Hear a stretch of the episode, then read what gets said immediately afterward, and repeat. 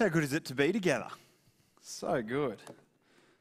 Well, let me tell you why I've never gotten a tattoo. It's not the pain. All right, it is the pain. But even more, it's the permanence.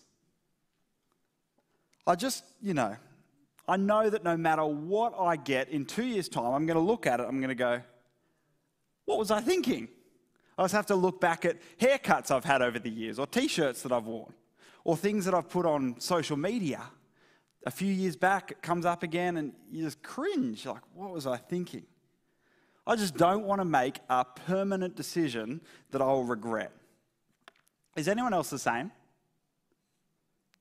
Surely. Yeah, there you go. The more permanently, sorry, the more permanent the decision, the more seriously you take it. Isn't that right? This generation, the generation that's afraid of commitment. But tattoos, they're not really permanent, are they? I mean, you can always get laser removal, or if you break up with Mary, you can always turn it into Marge. But we agonize about what we're going to do after school, even though you guys will probably have five or six different careers in your lifetime. So that, that's not even permanent. That's why you feel nervous before your wedding because it feels very permanent, doesn't it? And as a Christian, it is. But even then, there are some tragic circumstances where it can end. But it's right, isn't it, to take very seriously our decisions around getting married, staying married, because of how permanent the consequences are. In fact, if you do want to know who God wants you to marry, come to Weekend Away next weekend. I've got a list, you can find out. And if you're engaged, it's not too late.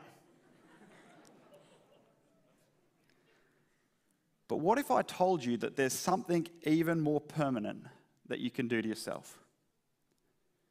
Even more permanent than getting married, even more permanent than having children, even more permanent than drunk driving and ending up in a wheelchair. Something that, if you were to do it for the rest of your life, you could never undo it and it would be disastrous for every single thing that you care about. How seriously would you take that area of your life? Have a look at Hebrews chapter 6, verse 4. It's a warning about exactly that. It says, It is impossible if you fall away as a Christian, verse 6, to ever come back, to be brought back to repentance. Father, this is an incredibly important and tricky passage. Please help us to take very seriously what you've got to say tonight. Give us soft hearts. Help me to speak clearly and truthfully. Keep me from saying anything that's wrong or unhelpful. And please help every person listening to understand your word. Guard us against misunderstanding. Most of all, Lord, please use this passage to do what you want to do in us. Use it to help us hold on to Jesus all our lives and to grow up into maturity. We ask this in Jesus' name. Amen. We'll have a look at chapter 6, verse 4. It says, It is impossible for those who've once been enlightened, who've tasted the heavenly gift, who have shared in the Holy Spirit, who have tasted the goodness of the Word of God and the powers of the coming age, and who have fallen away, to be brought back to repentance. To their loss, they are crucifying the Son of God all over again and subjecting him to public disgrace. Impossible. If you are a Christian and you fall away, verse 6, it is impossible for you to ever be brought back to repentance. Did you know about that danger? Some, what's that? Someone's watching Sesame Street. Did you know about that danger? Some people don't know about it. They, they think that we can just treat Jesus however we want. And he is forgiving. This is not saying that there's a sin that's so bad it can never be forgiven. No, Jesus says all sins can be forgiven. But if you were to live in a way where you stopped trusting Jesus altogether, if you were to walk away from following him, there is a point where you would fall away from Jesus And this passage says that would be the point of no return. You know how you can get quite close to the edge of a pool and then jump back? But there is a point, isn't there, where you've lent out so far that there's no coming back, no matter how athletic you are. Why? Well, it's because God won't have you back. Look at the end of verse 6. They are crucifying the Son of God all over again and subjecting him to public disgrace. Falling away is like crucifying him all over again, humiliating him. Think about his love for you. He went to the cross for you. After all of that, to turn your back on him, to, to essentially say, This other thing is more important to me than you, it's to reject him all over again. And so, if you're a Christian, the most permanent thing you could do to yourself is to fall away from Jesus. If you were to reach that point, there's no coming back. Verse 7 Land that drinks in the rain, often falling on it, and that produces a crop useful to those for whom it is farmed. This is an analogy that land receives the blessing of God. Verse 8 But land that produces thorns and thistles, no fruit, thorns and thistles, is worthless and is in danger of being cursed. In the end, it will be burned. The land that produces no fruit is burned. What a, what a terrible picture of God's judgment. The consequence of, of falling away is that you're not saved, not heaven, but hell. These are really big things. And if this is your first night tonight, welcome. It's good to have you. You've come on an intense night. But it's an intense night because God thought it was important to put this into His Word. This is just where we're up to as we work our way through the book. God decided that we needed to hear this. I was once at Terrigal Haven with Jono, and we were up on the hill looking down at the rocks below, and there were these big waves crashing. And down there on the rocks was just a young couple having fun with each other, and you could tell they were tourists. And they were right on the edge as waves were crashing. Anyway, we, we turned around and we were on our way back down just to keep enjoying our day. But I have this thought in my head what if tonight I turn on the news and I, it's them? They're missing. People think they might have been swept into the, the water. Do I yell out to them? Do I go back up? Now, I don't want to interfere in their lives. I don't want to embarrass them. In the end, I did. I walked back and I yelled, Oi! People have died! they look up at me, wave, and then they did walk back from the edge. Now, Jono laughed at me. He thought I was a bit of a weirdo. I probably was. It was probably unnecessary. But does anyone here think I was being mean to them? Does anyone think that was loving, even if it was a bit weird? Oh, thank you. It's nice to have a fan. All right. now, whether or not I needed to yell out to those particular strangers at that particular time, to warn someone is loving, isn't it? If there's a real danger. Verse 9, he calls these guys dear friends. He loves these people and so he warns them. In our modern world, everyone always wants to stay positive. Maybe even especially in the Christian world, it's, it's important to stay positive. That's not, that's not what God thinks we need all the time. God loves you, and that's why He wanted you to hear this warning tonight.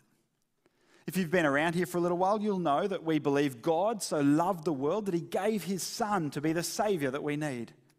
You'll know that we believe the Bible when it says that Jesus' death on the cross is the only thing that can take away our sins. But it's good, isn't it, that it can take away our sins, which means we actually believe the Bible when it says that every person who's not trusting in Jesus to save them, they pay for their own sins forever. Now, that's a warning you need to hear, but that's actually not quite the warning of this passage. This one goes a little bit further. It turns to you, the Christian. And it says, You beware of ever falling away from Jesus. It's permanent, very serious.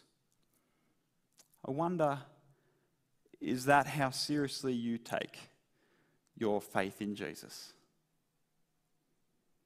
I wonder if that's how seriously you would choose a church if you ever moved house. I wonder if that's how seriously you're fighting sin and temptation that could choke your love for God. I wonder if that's how seriously you choose your closest friends, the ones who have the most influence over you.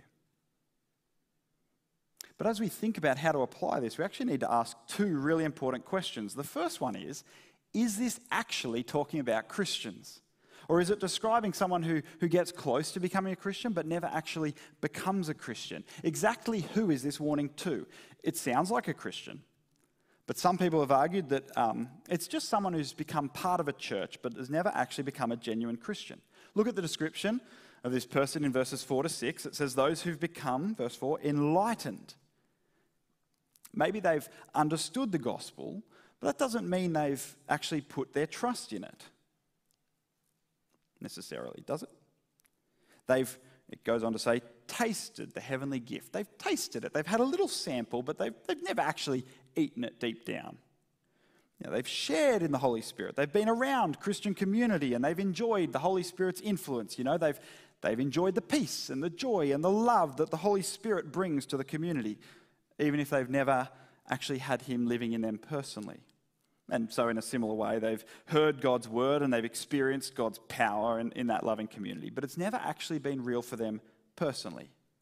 And so, maybe some people say it's, it's a bit like the soils. You know, in the parable of the sower, a sower went out to sow. As he sowed, some seed fell on the path and it, it didn't sprout. They, they hear the word of God, but they don't understand it. Other seed falls on the rocky soil where it's shallow. And so they hear God's word and actually happy to hear it. They receive it with joy. The plant sprouts up, but when suffering comes, they don't have deep roots and they wither away.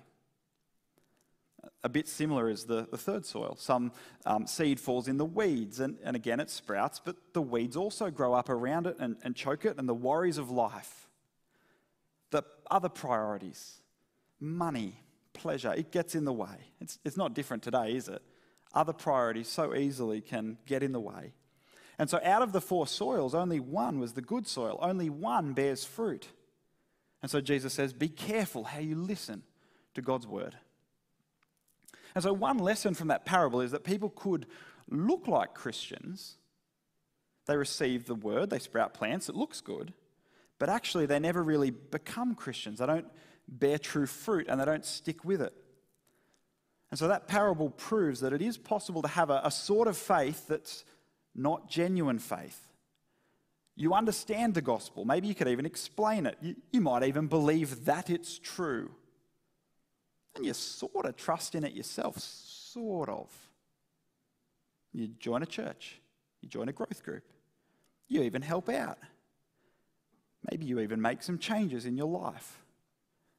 But actually, at the deepest level, you haven't really trusted Jesus as your Savior and Lord. That's false faith, not true faith. And so let me urge you while we're talking about it if that is you, stop. Stop trusting in yourself or anything else in this world and rely completely on Jesus as your Savior and your Lord. We're not saved by the amount of our faith. We're saved by the one our faith is in. So it's not about having perfect faith. Jesus says, as small as a mustard seed will do. But it must be true. Don't play games. As we come back to church out of lockdown, great to have you here. What a great time to make sure of your salvation. If you've got one foot in Jesus' boat, but one foot still on the, the jetty of this world, sooner or later you just get a groin injury, don't you? Get into the boat. Both feet. Repent of your sin. Trust Jesus. Be saved. All right. So, is that what Hebrews 6 is talking about, or have I wasted your time? Is it about people who come close to being Christians, close to believing, but never true Christians? Well, just think about what the passage would be saying if that was the case. It would be saying, if you get close, but then walk away, you can never come back. Is that what it's saying? I don't think so. But I don't think it's been a waste of time. If you read it closely, it has to be describing a Christian. Have a look again, chapter 6, verse 4. It's impossible for those who've been enlightened. If you were to flick to chapter 10, verse 32, you'd find that exact word enlightened being used for the process where they became a Christian. They received the light. It's the same thing in his mind to become a Christian, to receive the light. 6 verse 4 again. They tasted the heavenly gift. Is that just a little sample? Well, if you go to Hebrews chapter 2, verse 9, you read that Jesus tasted death, and it's the same word, tasted. Jesus did not just have a, a little experience of death but miss out on the full thing. No, he, he went through the whole thing. And so tasted the heavenly gift. That doesn't mean they only had a little bit, it means they have it. But maybe most of all, they shared in the Holy Spirit at the end of verse 4. Not just they were around the Holy Spirit, it says they share in the Spirit. Just like chapter 3, verse 14 says that Christians share in Christ. That's the same word. To share in the Spirit is to have the Holy Spirit. And only true Christians share in the Spirit. Lastly, look what it says is, important, uh, is impossible for them it's impossible, verse 6, to be brought back to repentance. If it's someone who never really became a Christian, what that would mean is that they never really repented. And so, why would it say it's impossible for them to be brought back to repentance? Wouldn't it just say it's impossible for them to be brought to repentance? It is describing a genuine Christian. Brothers and sisters, if you are a genuine Christian tonight, this passage is for you. If you fall away, it's the edge of a cliff. You lose everything. But that brings us to the second really important question Is that even possible to fall away as a Christian? Because there are stacks of really important and, and incredible parts of the Bible where God promises to hold on to us, aren't there? Some will come up on the screen. Philippians chapter 1, verse 6. Being confident of this, that he who began a good work in you will carry it on to completion until the day of Christ Jesus. Jesus says in John chapter 10, My sheep listen to my voice, I know them, and they follow me. I give them eternal life, and they shall never perish. No one will snatch them out of my hand. My Father, who has, oops, sorry, go back a bit. My Father who has given them to me is greater than all. He says it again. That's why no one can snatch them out of my Father's hand. Next one. Last one. And you also were included in Christ when you heard the message of truth, the gospel of your salvation. When you believed, you were marked in him with a seal, the promised Holy Spirit, who is a deposit, guaranteeing our inheritance until the redemption of those who are God's possession. If you are one of God's chosen people, God will hold on to you. And He will help you hold on to Him. And nothing can change that. I heard a great illustration at another church while I was on holidays a couple of weeks ago. Have you ever been to Wet and Wild and just waited in the line for a thousand years? You're watching your life trickle away, you're thinking about all the plans you had. I could have been a doctor, you start to wonder, will I ever get there? What if this park shuts? What if Jesus comes back? But then there comes that glorious moment when it's your turn to take the donut. You hit the stairs. Now, you've actually still got another four hours of queuing to go. But you know you're getting on that ride, don't you? You've got the donut. The Holy Spirit is like the inflatable donut. But this is an incredible truth. It's called the perseverance of the saints. Everyone who comes to real faith in Jesus by God's grace is then helped by God's grace to keep trusting Jesus to the end. And so, if you're thinking of becoming a Christian, but you've been thinking, I just don't think I could do it. I couldn't just keep doing that. I couldn't live like that. I couldn't trust Him for the rest of my life. You're absolutely right. You can't. But God can. You see, what makes you think that you'll wake up a Christian tomorrow? You? You can't even keep a news resolution for one month. But God has you. There's your confidence. So if you're thinking of becoming a Christian, good news. Come to Jesus, and He won't let you go. He'll put His Spirit in you, the deposit, the inflatable donut, guaranteeing you're right into heaven. And by that Spirit, He will help you to hold on to Him. Good news. But maybe your growth group this week's just been scratching its head. Because then, what is going on in this passage? Because verse 4 talks about what would happen if someone who shares in the Holy Spirit then falls away. I thought that never happened. Why is this talking about something that won't ever happen? Here's the answer it's because this warning is one of the ways that God holds on to you. This warning, warnings like this, is one of the way that God holds on to you. You see, it is still a real danger. You are still a real person making real decisions. Even if you are a genuine Christian, if you didn't listen to this warning, if you were to treat your faith like something that doesn't matter and just stop trusting in Him and stop following Him, you would fall away and be lost.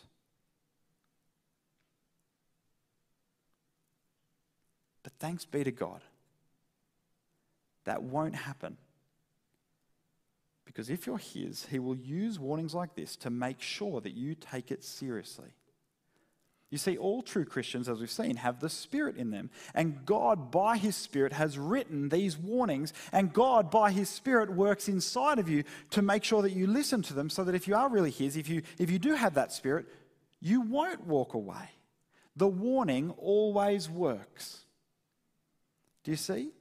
I'll give you an illustration I've heard Andrew and, and others use. Imagine there's a cliff, and if you fall off the cliff, you die. It's a normal sort of cliff. And God's word, um, sorry, God's work to keep you hanging on to Him. It's not like a big perspex wall around the cliff edge so that it doesn't matter how you act, you know, you could say, stuff you, God, drink a case of vodka, ride a motorbike, and you just bounce off the wall and you're okay. So you can't just run towards the edge and bounce back safely. It's not like that. It's more like this God has put signs all around the edge saying, Watch out, danger, keep well away. And you know they're the voice of your Father who loves you. But more than that, He's put His Spirit in you to help you to see them and to care about them and to keep well back from the edge. Do you remember what Jesus said in John 10? My sheep hear my voice. If you were to ignore the signs, what would that show about you? It would show that actually he's not your father. So if you are a genuine Christian, you will be kept safe by God by him helping you to take the very real danger very seriously so that you cling to Jesus. Do you see how it works? So let's think about how this applies. Firstly, are there people that you know and love who seem to have fallen away? How does this apply to them? Does this mean they can't come back? Does it mean we, we have to give up on them? No. Because remember, this passage is about what happens if a genuine Christian falls away, but it's possible that your friend was never actually a true Christian in the first place. Hmm, that would mean this warning's not about them. They're still in danger because they're not walking with Jesus, but it's not impossible for them to turn back to Him. Or, or maybe they are a Christian, but they're going through a season of, of coldness. Deep down, they, they, they could be still trusting Him. You wouldn't want to be in that situation. You wouldn't have much confidence that that's what's going on, but it's possible. And, and that might show itself as they one day come to their senses and warm up to Jesus. In fact, maybe that's even happening for you tonight. And so don't give up but they are in a very serious situation. Verse 8 the, the land without fruit is in danger. And so they need our prayers. And they especially need the words, our words, reminding them of the gospel. But this isn't here to say give up. Rather, it's, say, it's here to say don't go there yourself. And so let me ask you are you taking this danger seriously? What's in your life that could take you away? Work? A friend? A love interest? Or a hunger? Sin? Doubt? What action might you need to take to make sure that doesn't become your downfall? Do you need to repent of something? Confess to someone? Delete something? Commit to someone? Oh, sorry, commit to something, commit to doing something. Do you need to say to someone, I'd like to talk to you about my doubts and my questions? In fact, take a moment now in, in prayer with God for yourself. I'll pray for myself as well for about 30 seconds and pray about some of those things that maybe are coming to your mind.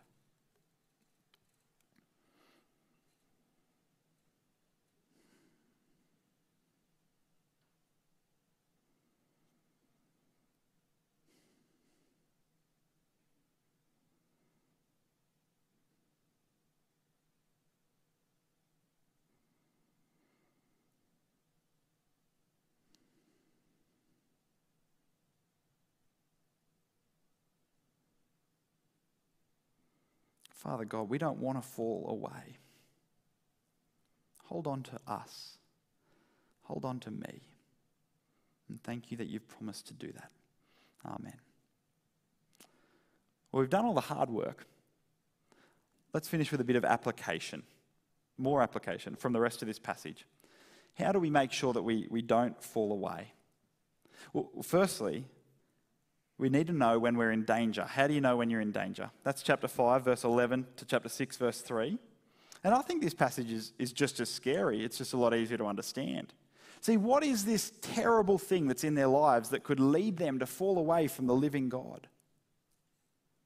What is it that he's noticed in their lives that means he's interrupted his message about Jesus the high priest to warn them to make sure they're listening to it? It's laziness in understanding the Word of God. Look at verse 11. We have much to say about this, but it's hard to make it clear to you because you no longer try to understand. You're not trying. In fact, in the Greek, it's the word laziness. You're lazy listeners. Who would have thought that mere laziness was enough to get you into that kind of trouble? But it's what it shows about their heart. Verse 12, they, they need people to teach them the basics all over again. They're like a, a high schooler who just keeps watching Sesame Street over and over again. He mentions some of the basics in chapter 6, verses 1 to 2, and some of them are, are pretty obvious. But is anyone scratching their heads about the two in the middle? What are cleansing rites and, and the laying on of hands? There's actually lots of different opinions about what they mean. Um, maybe it's because they've come from a Jewish background into Christianity, and so it could be teaching about what they should do with their old Jewish practices. Now, I take it if those were the kinds of things we needed to be clear on to be saved, then it would be really clear here and in other parts of the Bible. So, if you don't know what's going on there, it's worth thinking about, digging into, but it's not worth freaking out about because that's not the main point of this passage, is it? The main point is that they actually should be going deeper. Verse 1 Therefore, let us move beyond the elementary teachings about Christ and be taken forward to maturity. They're like the, the building on Henry Parry Drive. Do you know what I'm talking about? It was just a big hole in the ground for as long as I can remember. For some reason, someone's bought it, they've got a DA done, they've dug a massive hole, and then they just stopped. Um, it started again now, which is nice to see. Every time you see a building that hasn't been finished, Think of this passage. They started to build, but then they stopped. That's the, the warning sign that he's noticed about them. And so, to avoid uh, falling away, we need to make sure that we are growing as a Christian. It's a bit like riding a bike. You know, if you stop pedaling, go all right for a little bit, then you start to wobble, then you're down. Chapter 6, verse 1, he says, Let's move beyond the ABCs, beyond the basics, and be taken forward to maturity. So I ask you this are you maturing? And the way he says we mature is that we eat up God's word. Verse 12, you need milk. You can't handle solid food. Now, what's milk? Milk is the basics. Solid food is, is going deeper. It's, it's new things that you learn, more difficult things. You ever look at the muscly guys at the gym and, and you just wonder, do they go home and they just eat their mum's breast milk? Is that how they got so big? Sorry, it's a disturbing image, isn't it? You know that's not what's going on. The bodybuilder Ronnie Coleman, do you know the guy? He's like, lightweight, baby. That guy? He's been Mr. Olympia eight times. He said this You see me big up there, but I didn't get there overnight. I put on between five and 10 pounds of muscle a year. And that came from all that heavy lifting and a lot of eating. A lot of eating. And every single day he would eat egg whites and, and more than a kilogram of chicken and beans and then a whole steak and then french fries and rice and potato, not to mention all his supplements. He ate, he ate like two or three times what everyone else was eating. That's how he got so big. I think you also need to do the working out bit. A little baby, they can't handle steak. But as you grow, you can handle solid food. That's both the sign that you are growing and also the way that we grow. Now, it doesn't mean we forget the basics. Someone in my growth group this week had a great analogy. It's like reading a book. You know, you, you read chapters one and two, but then you keep reading. But that doesn't mean you forget all about them. You bring them with you as you go forward into the book. My guess is that early on in your Christian life, you were hungry to know more. Is that still the case for you? Are you still trying to learn new things about God and His Word? There's absolutely nothing wrong with hitting the gym. But are you more disciplined with the gym or your study or whatever it is than you are with God's Word? You know, there's, no command in the Bible to, to read it every day. You don't, need to, you don't need to feel guilty if you miss a day, that's not how the gospel works. You don't have to read your Bible every day. But do you see how serious it is if you're not trying to grow in it? God wants you to mature. And the maturing Christian is the one who's going deep in God's word. Verse 12. In fact, though by this time you ought to be teachers, you need someone to teach you the elementary truths of God's word all over again. You need milk, not solid food. Verse 14, but solid food is for the mature who by constant use have trained themselves to distinguish good from evil. God will use it to grow you. Verse 1, it actually says, be taken forward to maturity. God is the one who's doing the work. And so, one application of this could be that tonight you register for Weekend Away I want to go deeper into God's word. Or you join a growth group for next year, they're, they're wrapping up for this year. Or, or as you listen to sermons, as you sit in growth group or read your Bible, you're hunting for the bits that are new to you, the bits you don't quite understand, and you say, I'm going to go deeper there. I'm going to talk to someone about that after church. Or I'm going to be brave and ask my question in growth group. I'm not just going to assume that because everyone else seems to get it, I'm a dummy. Maybe they don't get it either. I'm going to, who cares? I want to know. I'm going to ask my question. Or maybe you're going to get a recommendation of a good audio book. Maybe you're going to buy a commentary and work your way through it. But what will happen over time is God will use it to grow you, and you will become the sort of person that God can use to teach others. Do you notice that in verse 12? By this time, you ought to be teachers. Not necessarily in an official role, but it, if you've been Christian for a little while now, one sign that you are maturing the way God wants you to is that you've learned things from God's word that you're able to share with other people. So maybe you, you do become an EV Kids teacher or a, a youth group leader or a growth group leader, but maybe you don't even have a title. Maybe you're just looking for opportunities after church to speak into the lives of people, your brothers and sisters, truths about God. Maybe you say, Would you like to start meeting up every week in a cafe to, to read the Bible together? I'm not your leader. We're not going to be each other's um, leader. We're just going to be brothers and sisters teaching each other as we read God's word together. Which brings me to a question. All the way through Hebrews, I don't know if you've noticed it, but time and time again, it said how much we need each other. If you were to start to drift, one of the gifts that God has given you is other Christians to, to teach you, to, to notice things in your life, maybe even to warn you, like the author of Hebrews is doing to these guys. Did you notice that's what he's doing in this passage? He's, he's seen worrying signs in their life, and out of love and concern, he's talking to them about it. So here's my question Imagine someone around here did that with you a concern, maybe a correction, maybe even a rebuke. How would you react?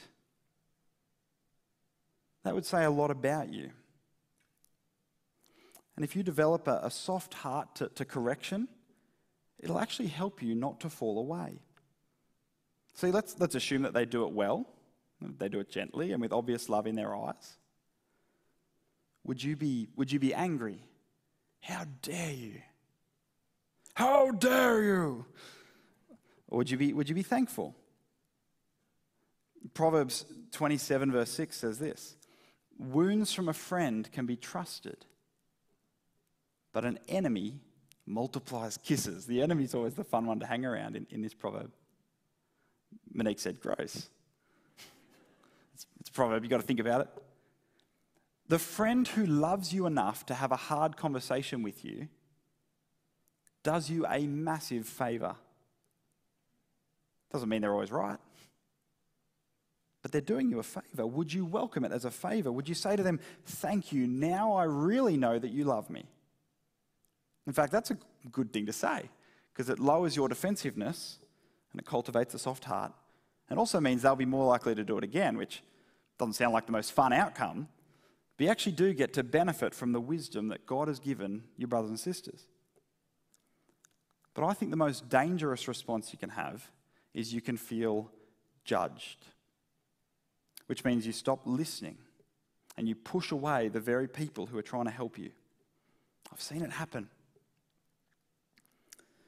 I want to say that I think sometimes feeling judged actually can say more about you than it says about them brothers and sisters, if, if you're going to have this sort of conversation with someone, do make sure, first of all, that there isn't a judgmental spirit in you. Remember, we're, we're all sinners. But in my experience, Christians, especially at this church, are not judgmental. When I've sinned, when I've seen people I know sin, Christians at this church run towards them. They rally around them with love and acceptance and support and grace. But sometimes people can still uh, feel judged. Why is that? I think what's going on there is that it's, it's just what our guilty conscience does, because you're actually judging yourself. And so you imagine that's how they feel about you. Someone speaks to you, they may not be judging you, there might not be any condemnation in there at all, just concern, but you project your self judgment onto them and you interpret it as, ah, oh, they're just judging me, those judgy Christians. I think if you ever find yourself reacting that way, beware. In fact, you may need to just pause and remember God's grace. It's possible you've forgotten. It's even possible you've never truly understood that our salvation doesn't depend, doesn't get from our own performance. Because of Jesus, our bad deeds no longer disqualify us from God's love. In fact, they qualify us for his forgiveness. We've seen it all through Hebrews, haven't we? We saw a few weeks ago, Jesus knows what it's like to be weak, to be tempted.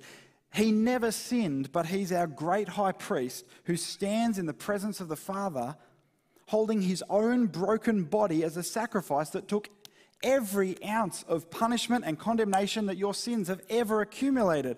And he says to the Father, Look, it worked. The plan that we made to save the people that we love has worked. And every day you sin, but every day he stands in the Father's presence saying, They are with me. I've dealt with it. And so, if you're a Christian, or if you become one tonight, you are washed clean of every sin, every single spot, every guilty mark on your conscience. God does not condemn you. Jesus does not condemn you. We as a church don't con- condemn you. You, therefore, ought not condemn yourself. Remember your blood bought salvation in Jesus. Why would you ever want to drift away from that? And as you feel judged, remind yourself no condemnation, I'm washed clean. And you'll start to see yourself the way we see you. Not with condemnation, with love. And I'm so pleased to say that one of the marks of God's grace at work in this place is that grace rather than judgment is what I see you guys showing to one another. And so, if your first instinct is ever to feel judged, can I encourage you, just as you would want them to assume the best of you, that's a good idea, assume the best of each other. Just as you would want them to assume the best of you, you assume the best of them. Assume that it's love, not condemnation, concern, not criticism. Remember that proverb wounds from a friend can be trusted, but an enemy multiplies kisses. Your non Christian friends, they'll tell you, don't worry about what God says. You've got to be true to yourself. That's what you want to hear. An enemy's multiplying kisses. Instagram will tell you to celebrate it, live your best life. An enemy multiplies kisses. But when your Christian brother or sister or your growth group leader or a pastor at church says, hey, can I have a chat with you about something that I've seen in your life? Wounds from a friend can be trusted. Now, I hate it personally whenever it happens to me. You can see the conversation coming a mile off, can't you? You know it's never going to be encouragement. Actually, sometimes it should be. Don't be the, the one that's always calling the fouls, but never patting anyone on the back. But when I feel that correction or, or whatever coming, I've tried to train myself to start praying God, give me humility. Help me remember this is an act of love. Give me wisdom to hear anything that's true in it. If you want to mature as a Christian, if you want to make sure you don't fall away, one of the most helpful things you can do is become a person who listens well to other people's feedback, their corrections, their warnings. It's not easy as a 20 year old, but it's far, far harder as a 45 year old, unless you start practicing now, get into the habit. Now, if you ever do have that conversation with someone, Here's a little tip it's a good idea to try to end with some encouragement, isn't it? Well, that's what the writer of Hebrews does in his conversation as well. So, finally, very, very briefly, let's look at chapter 6, 9 to 12, and we're not going to go through it all. But the big message, in fact, we're not going to go through it at all. The big message is this I've given you a hectic warning. Don't fall away. But I'm confident that you'll listen to it because I've seen fruit in your lives in the past. I've seen evidence of God at work in you. It's looking wobbly recently, but I'm confident that God will use His word, the, the, the warning, what He said here, to help you to keep going. So just keep swimming. That's His message. To them, that's, that's His message to us tonight as well. I used to get so unbelievably excited whenever someone would become a Christian at a youth group camp. And don't get me wrong, I still do.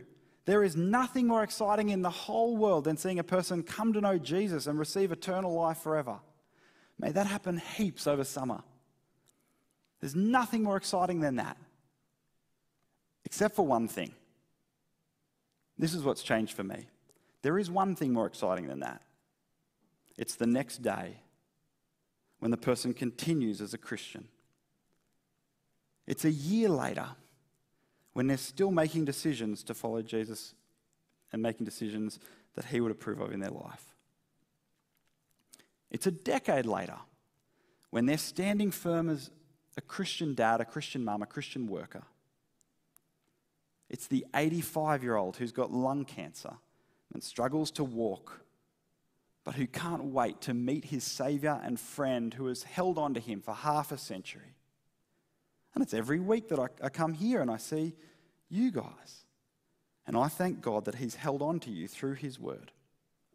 And so let me finish by reading to you, preaching to you, the words of verses 9 to 12. I've warned you tonight with God's warning. But verse 9, even though we speak like this, dear friends, we are convinced of better things in your case, the things that have to do with salvation. God is not unjust. He will not forget your work and the love you've shown him as you've helped his people and continue to help them. We want each of you to show the same diligence to the very end so that what you hope for may become fully realized. We don't want you to become lazy, but to imitate those who, through faith and patience, inherit what has been promised. Loving Heavenly Father, please do that in every single one of us. Amen.